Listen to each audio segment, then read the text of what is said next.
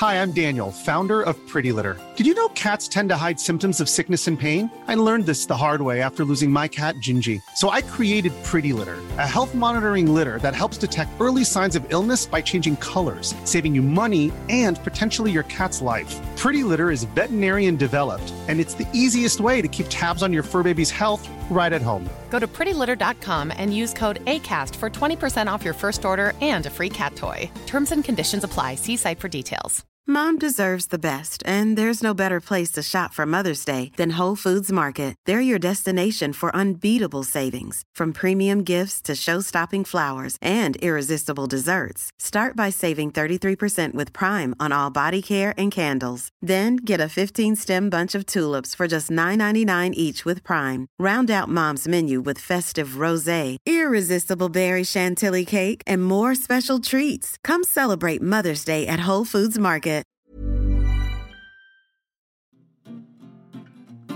You're listening to the QuickBook Reviews podcast. Brighten your day with a book. Hello, my fellow bookworms. This is Philippa from QuickBook Reviews. How are you all? I am well, although I have been a bit radical in the haircut department. Uh, don't know why. I decided my hair needed a cut, and I decided I wasn't prepared to wait to get into a hairdresser's, which it seems you need weeks or months. And I also decided I wasn't prepared to wait to get anyone else to do it. And I also decided I wasn't prepared to wait to find some proper scissors. So I decided to give myself a haircut, quite a significant haircut, with a pair of nail scissors. Yes, that's what I did. I have to say, actually, If maybe this is the secret of good hairdressing, always use a pair of nail scissors, curved nail scissors as well, those ones that have a curl at the end. Um, yes, I took several inches off because my hair was looking very unhealthy, and I feel it's got that bounce effect now, thanks to nail scissors. But really, it's uh, it's only luck that it turned out all right. That it could have gone really, really wrong. But anyway, nobody in the family seemed to notice that I'd even cut it. So hey ho. So that was my fun. Anyway, enough about me. What about you? What books have you been reading? What have you been up to? Um, gosh, the lovely uh, QuickBook Reviews podcast Facebook group. Do join us if you want. Very welcome. Have been doing a lot of reading. Got all sorts going on. Now, um, Claire has been reading Take It Back by Kia Abdullah. She's trying to read it very quickly because she wants to get on to Kia's next book. I've got Take It Back to read. It's supposed to be a great legal thriller. I need to get on to that. Um, Pat has just finished Close to Home by Cara Hunter. Brilliant. Uh, and she's still reading The Mirror and the Light by Hilary Mantel. So well done, Pat. You're keeping going. Helen's halfway through A Darker Shade of Magic Um, by V. Schwab and loving it, which is great. I think I've got that in graphic novel form and um, heard lots of good things about that. Now, Victoria has just finished The Intoxicating Mister Lovell by Neil Blackmore, and it wasn't for her. I haven't heard anything about that book. So, um, uh, and it's not making me want to with that sort of review, but we'll see, Victoria. Thank you for that one. Um, Shelley is halfway through My Name is Anna uh, by Lizzie Barber. Again, I haven't heard of that one. There are books that I haven't heard of. Clearly, I need to go to a bookshop immediately and rectify the matter. Zoe. Now, I'm not talking to Zoe because Zoe has a proof copy of The Minders by John Mars. And I really would like that very much. So, Zoe, I'm sorry. I am not talking to you until you finish that book because it's just unfair. And I'm frankly quite jealous. But there we go. Um, I'm sure it's going to be a good one. And Sally uh, is not reading fiction at, at the moment. She's on non-fiction because she's just started her degree course. So, fair enough. Um, so, lots going on there.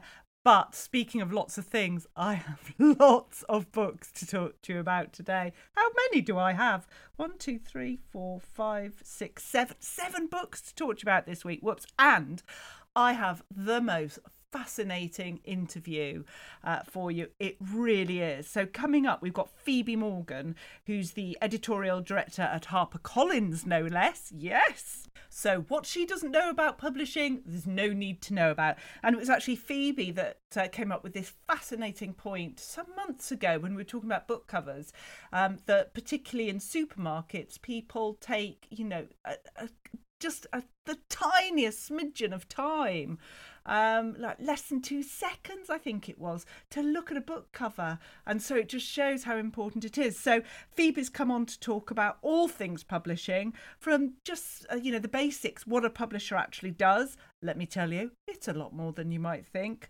to how important the hook of the book is and whether pre-ordering is important, because you or I might think, well, pre-ordering, I, I won't do that. I'll just wait till the book is published and then I'll think about pre-ordering.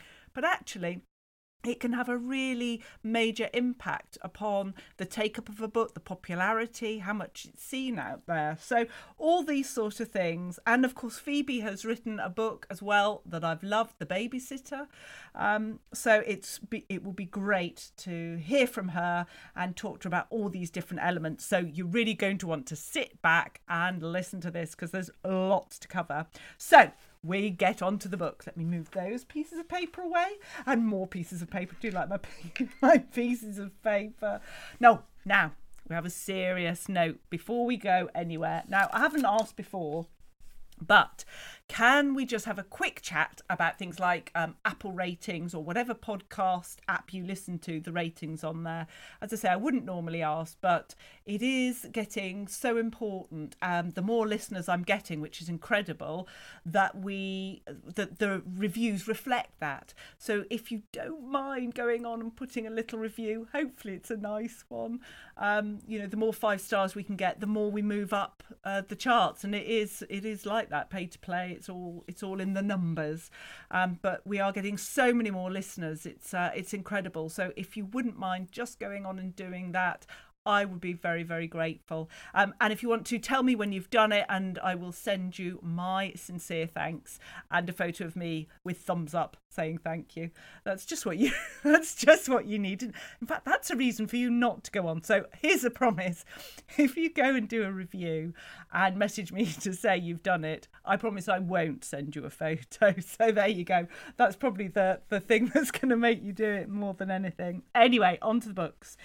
So let me just sort of summarise the range of books, and crikey, there is a range. So we have His and Hers by Alice Feeney, The Turn of the Key by Ruth Ware, Final Cut by S J. Watson. Uh, that's just come out in hardback. Uh, Plan for the Worst by Jodie Taylor, Silver Sparrow by Tayari Jones. That's just come out in hardback. Fearless by Alan Stroud, and get this, this is so different, an audiobook, Pam Ayres, Down the Line. Now, if you're not from the U K um, and of a certain age, you won't know who Pam Ayres is. And uh, if you just go and listen to her now, you will think I have completely lost the plot. But bear with me. Oh, let's get round to Pam Ayres at the end. So we're going to start off with His and Hers by Alice Feeney.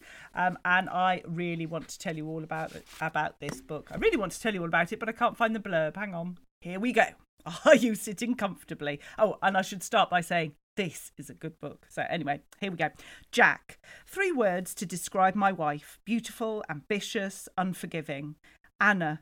I only need one word to describe my husband, liar.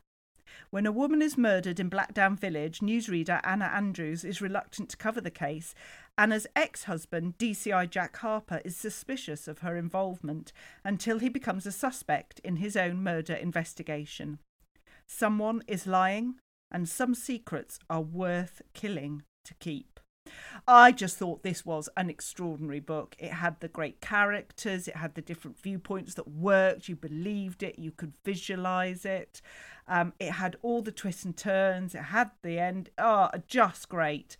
Um, I haven't read any of Alice Feeney's other books, and now she's on my list. This is someone I'm going to be following because this woman can write. I just thought it was really good. It's sort of, well, is it a suspense thriller, domestic noir, crime? I... It's it's a good book. That's what it is. Um, and I heard some of it on audiobook as well. And that was really good. Really good voices in that. I just thought it was great. Uh, really worth reading. So that's a thumbs up from me. His and Hers, Alice Feeney. See, it doesn't take me long to say that book is good. Um, but uh, there you go. That book is good. So anyway, the next book we've got is by Ruth Ware, and that's called The Turn of the Key. Now, I've had this on my shelves for a while. I don't know why I haven't read it, but I'm so glad I did. Let's read the blurb of this. When Rowan comes across the advert, it seems too good to be true. A live-in nanny position with an extremely generous salary. What she doesn't know is that she's stepping into a nightmare, one that will end with a child dead and her in a cell awaiting trial for murder. She knows she's made mistakes, but she's not guilty, at least not of murder, which means someone else is. Um, I, I love this book. It was creepy, but it was a copable creepiness level, if, if you know what I mean.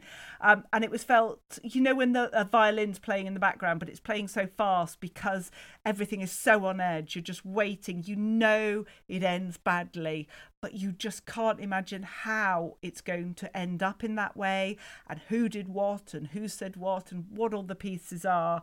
Um, and when you going through, you think, oh no, this is what's happened, and then, oh no, but I think it's this.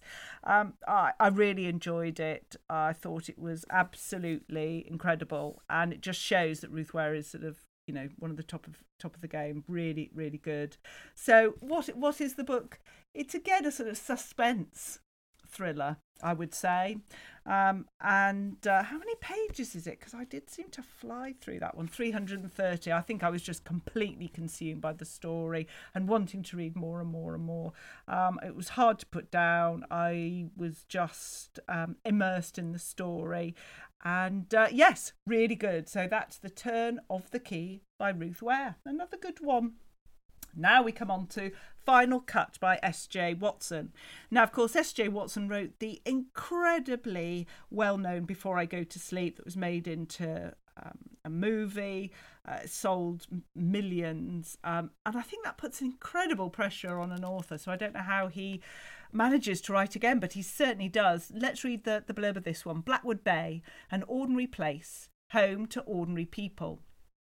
It used to be a buzzing seaside destination, but now ravaged by the effects of dwindling tourism and economic downturn, it's a ghost town and the perfect place for filmmaker Alex to shoot her new documentary.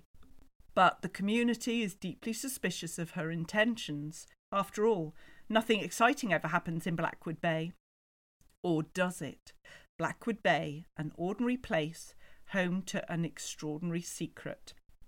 So there you go. If you um, enjoyed Before I Go to Sleep, if you want something a bit different, um, it's out now in hardback. I know a lot of people have been waiting for it.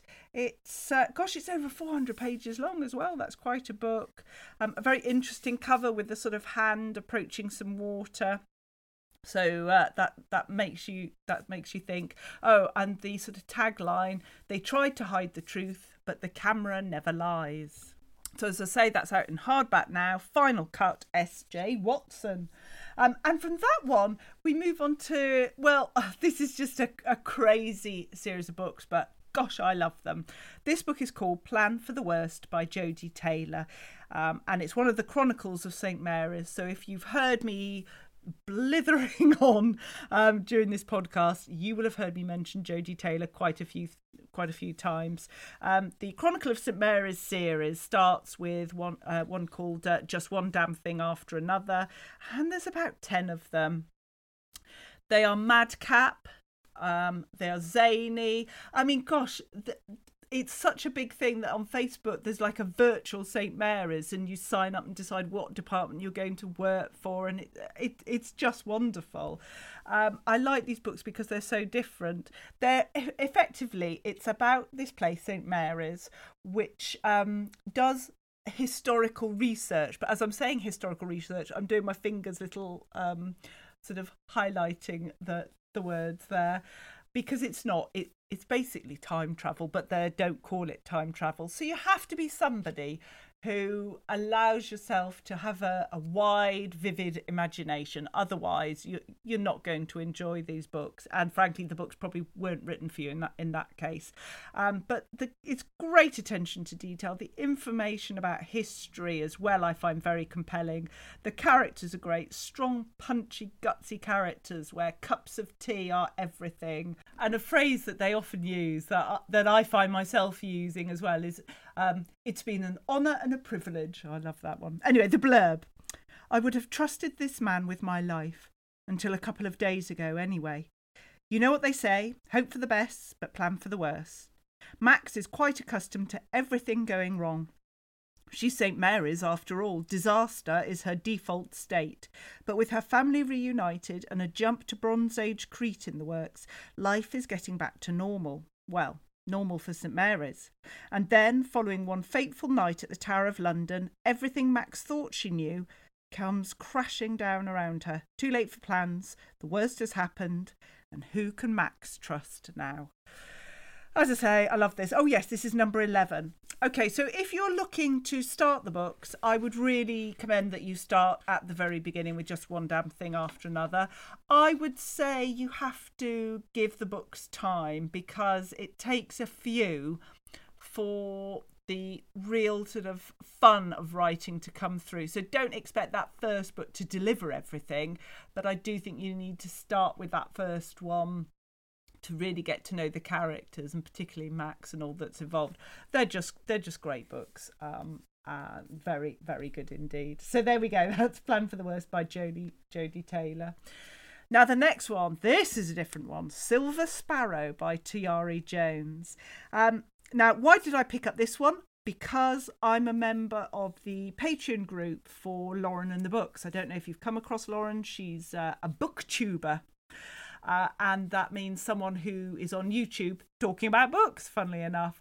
Uh, I think she's really good. She's really positive um, and very body positive and inspirational. She's just a very happy, jolly, positive person.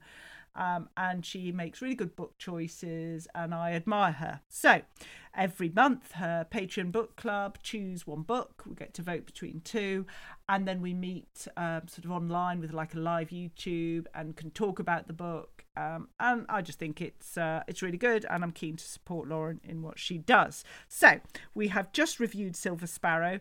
Tayari Jones uh, is well known for um, writing An American Marriage. And this is quite a different book, but one, my goodness, I love this book. Let's just say there's a scene in this book, um, and I'll just say two words to describe it. So if you've read the book, you know what I mean. The garage. I'm not going to say anything else. I hadn't even realised my bath had run cold, had got cold, um, because I was just sitting in the bath reading this book, and I couldn't, all my attention was on the book and what was happening. I will not forget it. I will not forget those characters. I will not forget that story. I thought it was an awesome, awesome, awesome book. Um, so let me let me tell you what the, the blurb is. Um, my father, James Witherspoon, is a bigamist. This is a story of a man's deception, a family's complicity, and the two teenage girls caught in the middle. James Witherspoon has two families, one public, the other a closely guarded secret. But when his daughters meet and form a friendship, only one of them knows the truth. Theirs is a relationship destined to explode. Um, I, I just pick up, please get this book and read it. It's absolutely glorious. It's not crime. It's not thriller. It's not suspense. It's just, it's not uplift, uplift. It's, it's just about circumstances, and it's about uh, race, and it's about identity and families. And it's, it's just, I was hooked. Um, I, I don't know that I would have picked it up if this hadn't been um, on the list for the book club, and I'm so glad I did. I haven't read An American Marriage yet. I've got two copies of that book, so why haven't I read it yet? But anyway, really, really good. Thoroughly enjoyed it. Thoroughly recommend it. Um, so that's another one. Now, the next book, Alan Stroud's Fearless. Uh, this is a sci-fi book. It's published by Flame Tree Press. Um, And uh, yeah, I thought it, it was very good. If sci-fi is your thing, or if you've got maybe a relative who's into sci-fi um, and they've gone through all the usual sort of suspects, then this really could be one to consider. So Fearless by Alan Stroud. Let's read the blurb. twenty-one eighteen. Humanity has colonised the Moon, Mars and Europa. Captain Elisa Shan commands the Shudra I've not pronounced that right, but anyway, a small escort and rescue ship with a crew of twenty-five, when she picks up a distress call from the Hercules, a supply ship, three days out of Phobos station. She decides to investigate. What she finds will push her, her crew and her ship to the brink of destruction. The Hercules is drifting dead in space, but there is another ship nearby, one that is decidedly not dead. In fact, it seems all too ready and eager to destroy their ship. Under attack by an unknown enemy and fearing treachery from her own crew, Shan will need all the skill and courage she has if she wants the ship to survive. Um, I, I really enjoyed it. I have never heard of Alan Stroud before, but he is clearly um, very well known in the science fiction community. Um, he's good at writing yeah, science fiction, fantasy, horror. He's written books for computer games. Um, and uh, what what else was I reading? He oh yes, he's a founding host of um, a particular of a podcast. He runs an annual convention. He's been chair of FantasyCon, of the British Fantasy Society, chair of the British Science Fiction Association. He became chair in twenty nineteen. So this is this is no newcomer to science fiction, and it tells because he, he can just write it. As I've said on previous um, episodes, sometimes I find it hard because I can't visualise it. So I tend to enjoy more science fiction films than I do books. But when I find a book that I like, I really like it. And that was the case with this one. Um, I thought it was different, imaginative, but all quite contained, the action. So again, I could visualise it. You've got the characters in there.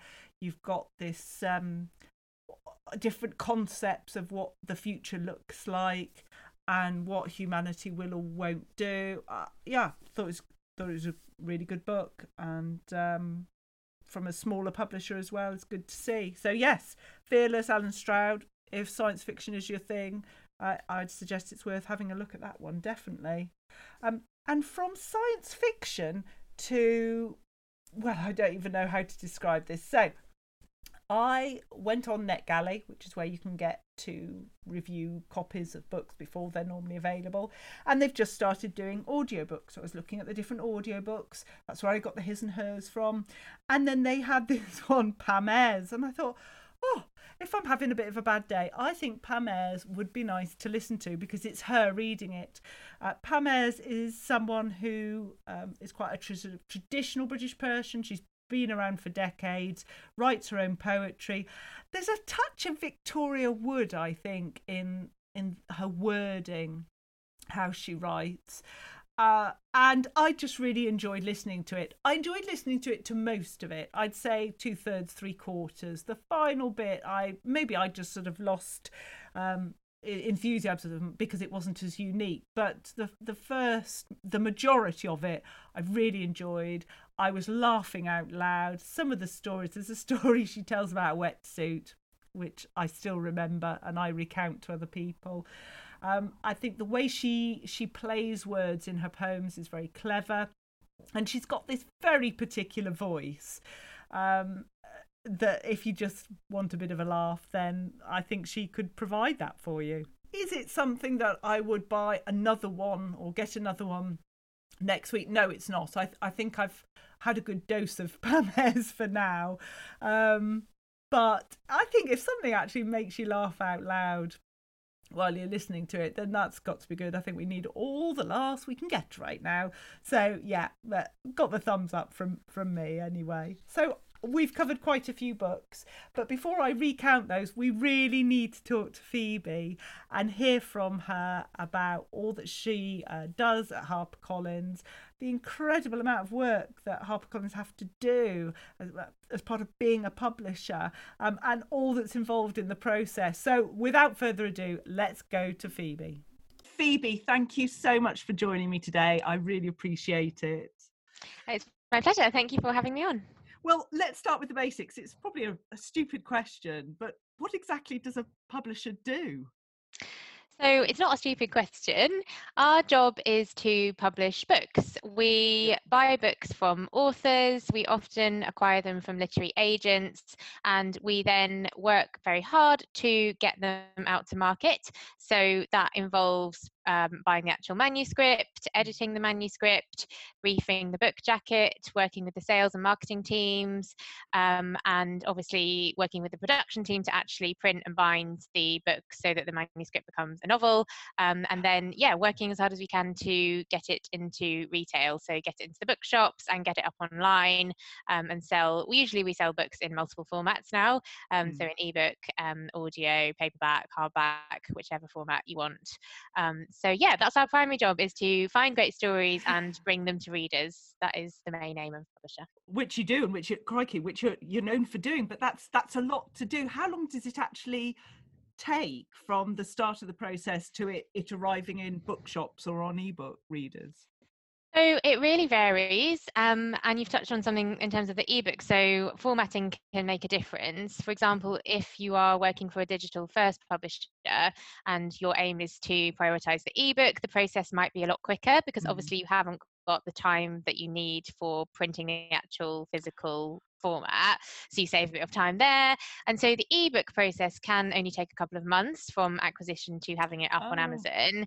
Um, however, if you are traditionally publishing and you're having a paperback or a hardback, it can take a lot longer than that, um, and it often depends on the publisher and what their schedule looks like. Um, Sometimes books will have over a year in terms of lead time, what we call lead time, which allows more space for marketing and publicity to really work on a very long campaign. Um, other times it might only be about six months. Um, so it really varies. I think the maximum is probably eighteen months to two years, but oh. that is that is not the norm exactly. Yes. Um, so I, let me think about my schedule. So I might buy a book this week that I might publish this time next year, for example, or if the genre really lends itself to summer publishing, I might try and speed things up and publish it next July.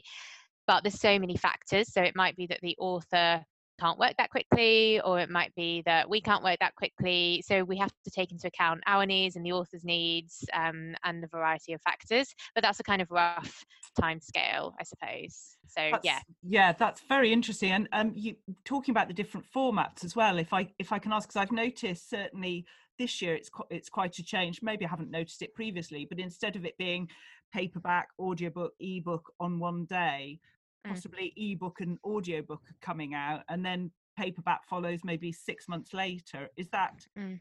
is that particularly this year, or have I just uh, not noticed? I don't think it's particularly this year. It does happen um, quite often. It's something, if I'm honest, I don't do that often, um, but it really depends on the imprint. So sometimes we will split the dates, and there might be a strategic reason for that. So for example, I've got a book called The Chalet, um, which is a thriller, publishing in November, mid-November, and we're going to bring the ebook forward by two weeks so that it publishes on Halloween, and that's so that we can hopefully put the ebook into a promotion in November. So Amazon run things called Kindle monthly deals, um, and they last for a month, and they mean that the book will drop in price, but they'll have to go from the first of that month. So we brought the ebook yes. forward so that we can pitch it for that. So that's just one example as to why we might split it.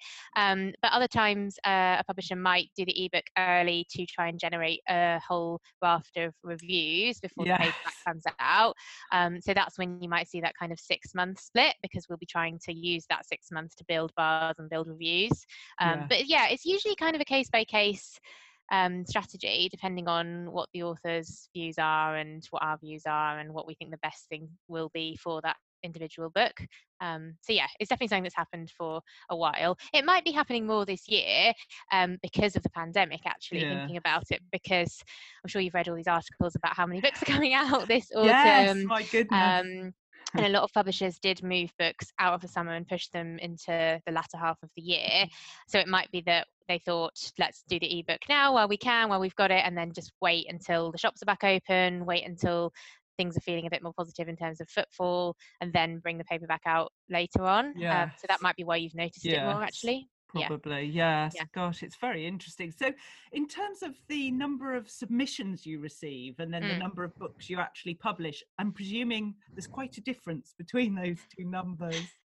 There is a difference. Um, so we get a lot of submissions. I think that's fair mm. to say.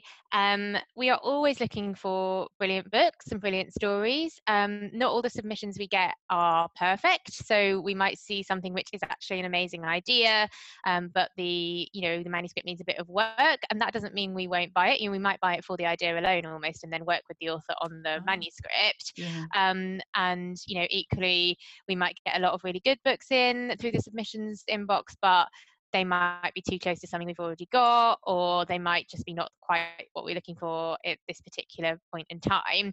Um, so, so we do get a lot, and there are kind of different reasons for having to reject them.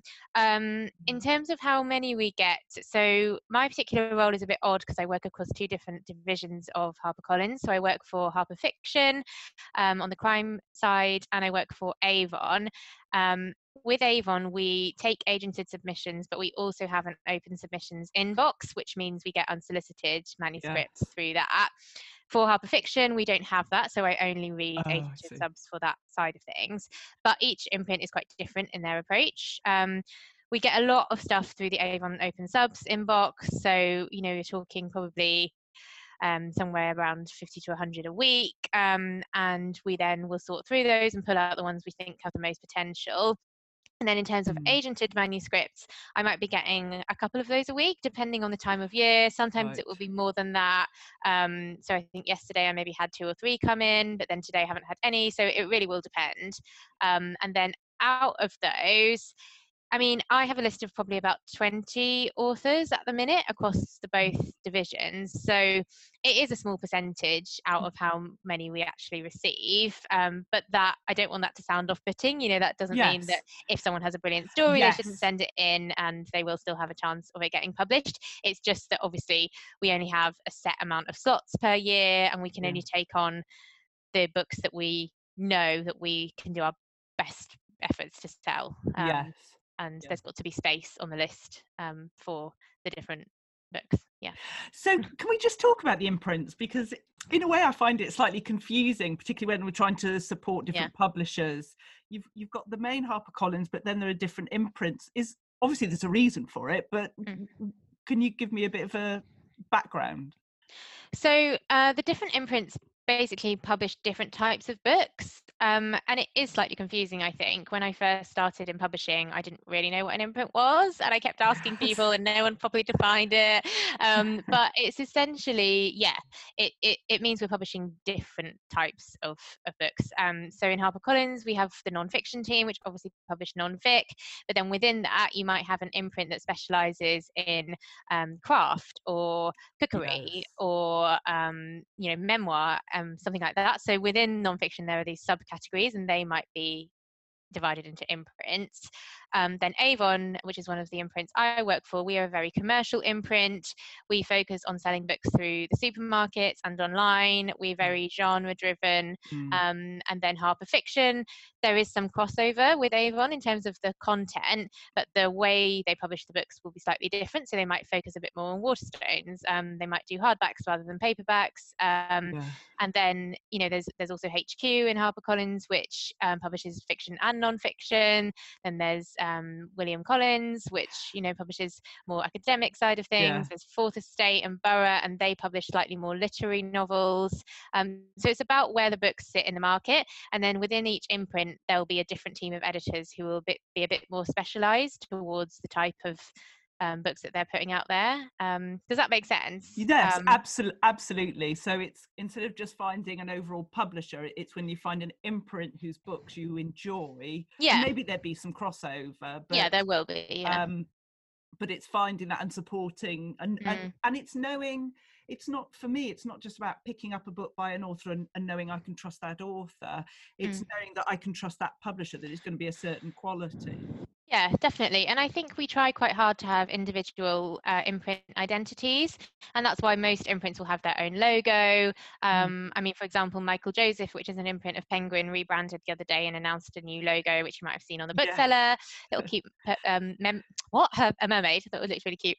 Um, so, uh, yeah, so, so quite often that will be tied up with their brand identity. And you almost want to get to the stage where your imprint is recognisable via the logo on the yeah. spine of the book, and you try and attract attract readers and authors to your imprint rather than just to your publishing house, because especially with big names like Harper and Penguin Random House, it's quite hard for an author to understand what that publisher's identity is because they're so big and they're so yes. corporate. So an imprint can give you that sort of more personal touch, I think. So does a bookshop, say Waterstones as an example, would they only take so much from one imprint as well? You know, they're not they're not just going to sell Avon books, for example. That you know mm. they're going to want to demonstrate some independence. So does it help again having the different imprints to get greater traction? I think it does, yeah. Um, so we will have usually a sales representative for each imprint, um, or a key account manager, and they will specifically go to the retailer and champion our books. So they will go to um, Tesco, for example, and say, this is Avon's Q three um, priority list, you know, here are the titles, here are the covers, um, and then the retailer will make their selections. Um, but I don't know actually whether there's a set amount per imprint. That's more, it'd have to be someone in sales would know the answer to that. Um, but I think definitely having that individual identity will help a bit, um, and it's good for retail to, to see what an imprint is known for and see their successes. Um, we've heard about the importance previously of book covers. Thank you very much for, for all that information. Can we just talk about the hook as well and the importance of that in getting a book out there and, and picked up? Yeah, definitely. So the hook is probably one of the most important things that uh, we as editors look for and think about when we're acquiring. I think this particularly applies to commercial fiction rather than literary. Yeah. But when we are pitching to retail, like I've just been discussing, we don't have very long. So our key account manager might have an hour slot with the buyer from Sainsbury's, and they might have fifteen titles to get mm. through. So really, realistically, the buyer is not going to read all of those books, but they are going to judge the books on the cover, as we discussed before, and the hook, the proposition. So the stronger that hook and the easier and clearer it is, the the more chance we have of getting traction at retail. Um, and then winding back from that, it's the same principle that applies when we have our acquisition meetings. So when the editor goes to an acquisitions meeting and they are pitching a new novel to marketing and sales and the managing director, you know, again, there's not that long. Um, so they want to be concise and they want to make clear what the hook is. Um, and the hook is so useful when we're talking to people externally. So if we're mm. talking about it on social media, it's really pithy, you know, to have like a little short line that explains the main proposition of the novel. Um, I always try and explain it in, um, if you ever look at the Sunday Times charts, it will say the title and the author, and then it will give like a one-liner yes. explaining what the book is about. And I think those are almost quite useful in terms of trying to learn what a hook is. Um, and then you can also have a look on places like Amazon, and you'll quite often see the hook at the top in bold. It might be a question, you know, what would you do if you saw another couple moving into your house? So that's the premise for our Harper Louise Candish, yes. for example. Yeah. Um, and you know, it's quite interesting to see how publisher, how different publishers use the hook in their marketing. Yes. Um, so, so the main aim of it, I suppose, is to just intrigue readers, and it's to get people to pick up the book or click on the book and find out more and find out what's behind the hook or what's the answer to the hooky question. Mm. Um, so it is something that we, we do think about a lot. Um, and it's something that I ask editors to put on their vision documents. When we're thinking about our vision for acquiring a book, we need to fill in a form which says, you know, this is the hook, this is the title idea, this is a bit about the author, their biography. So it kind of falls into one of those categories, and we need to make sure that we get it right. Oh, it's just fascinating, all the background. There's so much work that goes on, and then we just get the book and read it and inhale it very quickly, and it's almost yeah. a shame with all, all that's gone on. Can we just talk about pre-ordering as well, because um I believe that's very important for authors, but as readers we might not necessarily understand how important it is. Definitely. And I think the reason you see so many authors asking readers to pre-order is because they know that it does make a difference. But like you say, readers don't necessarily know that. And I can completely understand why uh, a reader might think, oh, well, I don't need to pre-order it, I'll just get it on the day it comes out. Yeah.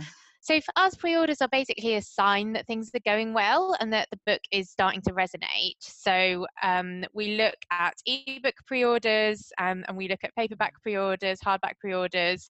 Um, and we try to see whether the adverts that we might be running, so the marketing cam- campaign might have started a month before, and they might be running ads with a specific hook, specific copy line, um, and they'll be linking people to, to pre-order the novel. Um, so if we're finding that a lot of people are clicking that ad and actually pre-ordering and following through with it, we know that what we're doing is working and that they're responding yeah. well to the cover. And so it's basically a really good early indicator of what might be to come. So it might be an early indicator of sales success. Um, it also helps on a practical level. So if you have a lot of pre-orders, for example, on your ebook, um, and then you reach pub day, the book will automatically be at a higher position in the charts because it will already have those pre-orders. So the more pre-orders you get on Amazon, the higher it goes in the charts. Um, we look at that and think, oh, everything's going really well for this one. Maybe let's put a bit more spend behind it, or let's put more resource behind it because it's doing well. Um, and then on the practical side of the paperback, if Waterstones are seeing a lot of people pre-ordering through their site, they might think, actually, I'm going to place a higher order with the warehouse oh, than yes. I had before. Um, so it's just a it's just an early indicator of potential success. Um, so if anyone's listening to this and they've got friends who are writers, then do pre-order their books. Yes. Like, it really will make a difference. Um, and, you know, it's reassuring for the author if they see their book climbing the charts a bit, or they hear they've got a good number of pre-orders. It just makes you think, oh, well, at least, you know, I'm past that initial hurdle. I haven't got yes. only one, my mum reading my book. You know, I've got yes. slightly more people on board already. So it's it's yeah. kind of nice and reassuring in, in that way as well. Right. Okay. So we all need to start hitting that yes, pre-order button. Everyone pre-order. Yeah, that's fair enough. Um, can we just talk briefly about lockdown as well, and how that's affected um, sort of book sales, or maybe, I don't know, maybe it's affected the genres that you're covering, or, you know, how, what what's the effect been? So obviously it's been a bit of a weird year. Um, we've been working virtually since, I think, the thirteenth of March or something hideous like that, a long time ago. Um, so yeah, we all, we are all working at home. We're starting to go back into the office a little bit now. Yeah. So that's been lovely. Um, I think it's been it's been a challenging time, but I actually think that it's been reassuring for publishing, because a lot of um, the research that we've done and the kind of stats that have come out shows that we are quite resilient resilient as an industry, and people do want to read books. Um, uh, I can't speak for like individual publishers' sales, but I think, you know, we felt quite confident in the fact that our books are continuing to sell um, in high volumes for the most part. Um, we have seen a switch to digital in some cases, um, and I know that we when when we went into lockdown, a lot of the shops were literally closed, yeah. um, and Sainsbury's, for example, weren't taking any paperbacks at all because they were yeah. focusing on food and essential items, which obviously they needed to do. Um, but so we had to pivot a bit in terms of our strategy and think, right, what can we do instead? Mm-hmm. Now that things are evening out a bit, it's become a bit more normal, but there has been a lot of work going on behind the scenes in terms of changing the metadata, changing the pricing, thinking about what we can do for our authors during this difficult time. Um, I think it's very sad that a lot of independent bookshops have been hit quite badly mm. by this. Um, and I think I'm speaking from a position of privilege, being in a big publisher, because I think small independent publishers will probably have had a much tougher time than HarperCollins have had. Um, so that's very tough, and it's sad. And I hope that, you know, the world will find ways to support bookshops yeah. where possible, because I think they're so, so important. Um, but overall, I don't feel like it's an industry which has been brought to its knees by the pandemic, yeah. if that makes sense. Um, in terms of genre, I think, um, I mean, we've still been seeing a lot of crime and thriller selling, which is good for me because it's what I work on. Um, but uh, I think that's because maybe people just really want to escape. And, and the thing about crime is that it can be very gripping. So it just totally transports you. Um, And we have also seen a lot of, um, you know, in nonfiction, there's been a lot of mindfulness books selling, people looking for optimism, and self-care is doing really well.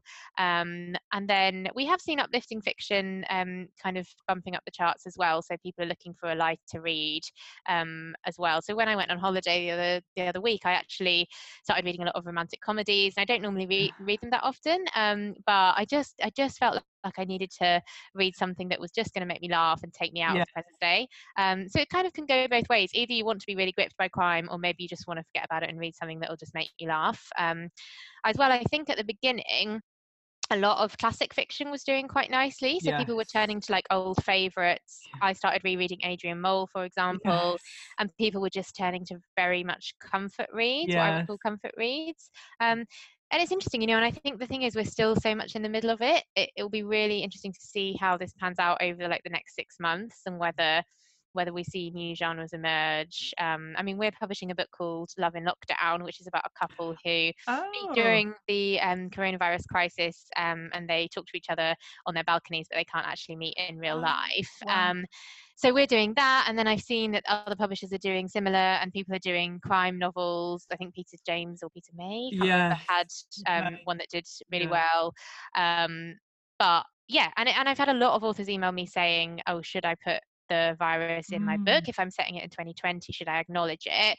So my personal take on that has been no, because I don't really feel like I want to read about it. And I think exactly. also it's really damaging to a plot. You know, it's kind of boring if the characters can't go anywhere unless that's the U S P. Yeah. Um, so I've sort of said I think it's fine to just as, act as if twenty twenty has been normal, because ultimately readers do want to read about life yes. as we hope it will become yes, again. Very much so. Yes. Um, And it's so, okay yeah. to have the choice to read a book about lockdown, but not yeah. everyone would choose that, particularly exactly. the harrowing side of it. Yeah, yeah, that's a really good point. Yeah, yeah. So um, you mentioned the Love in Lockdown, which is a very interesting one. Um, what what books have, have you got coming up that you, that you could talk to us about? Is there anything? I've got so, my pencil. We've got Love in Lockdown um, by an author called Chloe James, which my colleague is publishing. Um, I can't actually remember the pub day now, but it's in the next few months. Um, I am publishing one called Girl A by Abigail Dean, which yes. is coming out in January, so still a little way off. Um, but I'm super excited about that. It is phenomenal. She's an incredible writer. Um, so if anyone's looking for a new read for January, then you can pre-order. Yes. Um, what else have we got coming up? We've got a lot. So I'm publishing the new um, novel by C L Taylor in October, oh. which is the paperback of Strangers.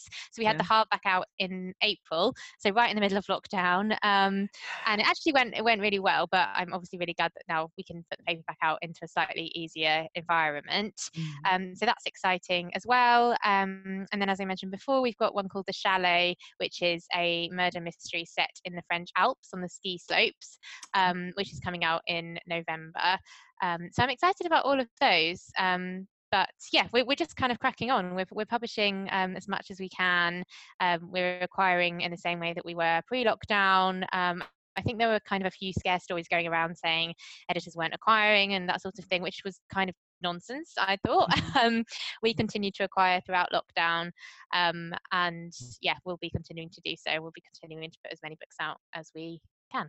Brilliant. That, that's really positive. Now, just before you, you go, we should mention The Babysitter. I know I've mentioned it before on the podcast and uh, raved about it, but uh, this is your latest book. And um, if someone hasn't read it and is into sort of suspense thrillers uh, with uh, sort of psychological twists, I mean, it's it's extraordinary.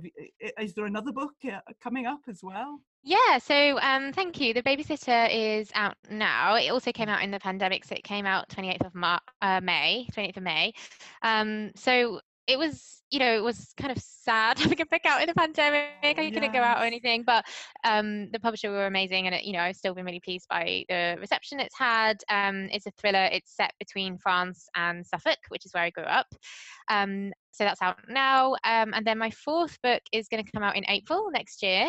Um, so that one is about four friends who go on a safari trip to South Africa um, for one of their friends' birthdays. And they haven't spoken as a friendship group for the last two years. So it's about why they're going on this trip, um, who invited them, and why they haven't spoken. Um, so that has got a title, but I don't think I'm allowed to say it yet. Um, okay, so, um, but yeah, it'll be out in April. Hopefully I'll be able to reveal the title and the cover soon. I just saw some cover cover visuals, um, which is really exciting. Um, so yeah, watch this space, I suppose. Wonderful. Well, that's lots of books on the on the list to look out for. Phoebe, thank you so very much for your time today. I really appreciate it. Thank you. Thank you for having me on.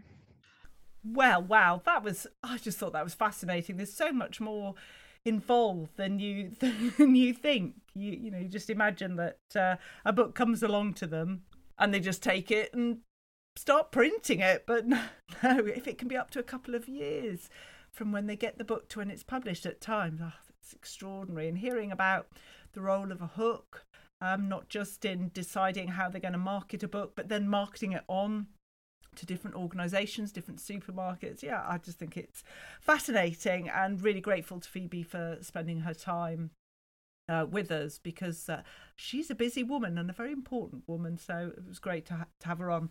Uh, right, we just need to do a bit of a recap, I think, on all the lovely books we've talked about this week. Um, so we had His and Hers by Alice Feeney. Oof, I love that book. Turn of the Key by Ruth Ware. Love that book. Which other ones have we got? We've had The Final Cut by S J Watson. Plan for the Worst by Jodie Taylor.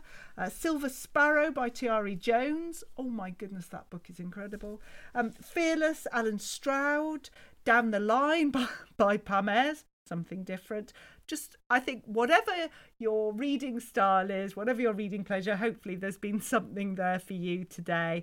And you will expect me to say this, but my goodness, have I got some great books to talk to you about next week. So I really can't wait to talk to you again about those. And in the meantime, just look after yourselves, and I'll speak to you again soon. Take care now. Bye-bye. You've been listening to the QuickBook Reviews podcast. That's enough books, said no one, ever. See you again soon.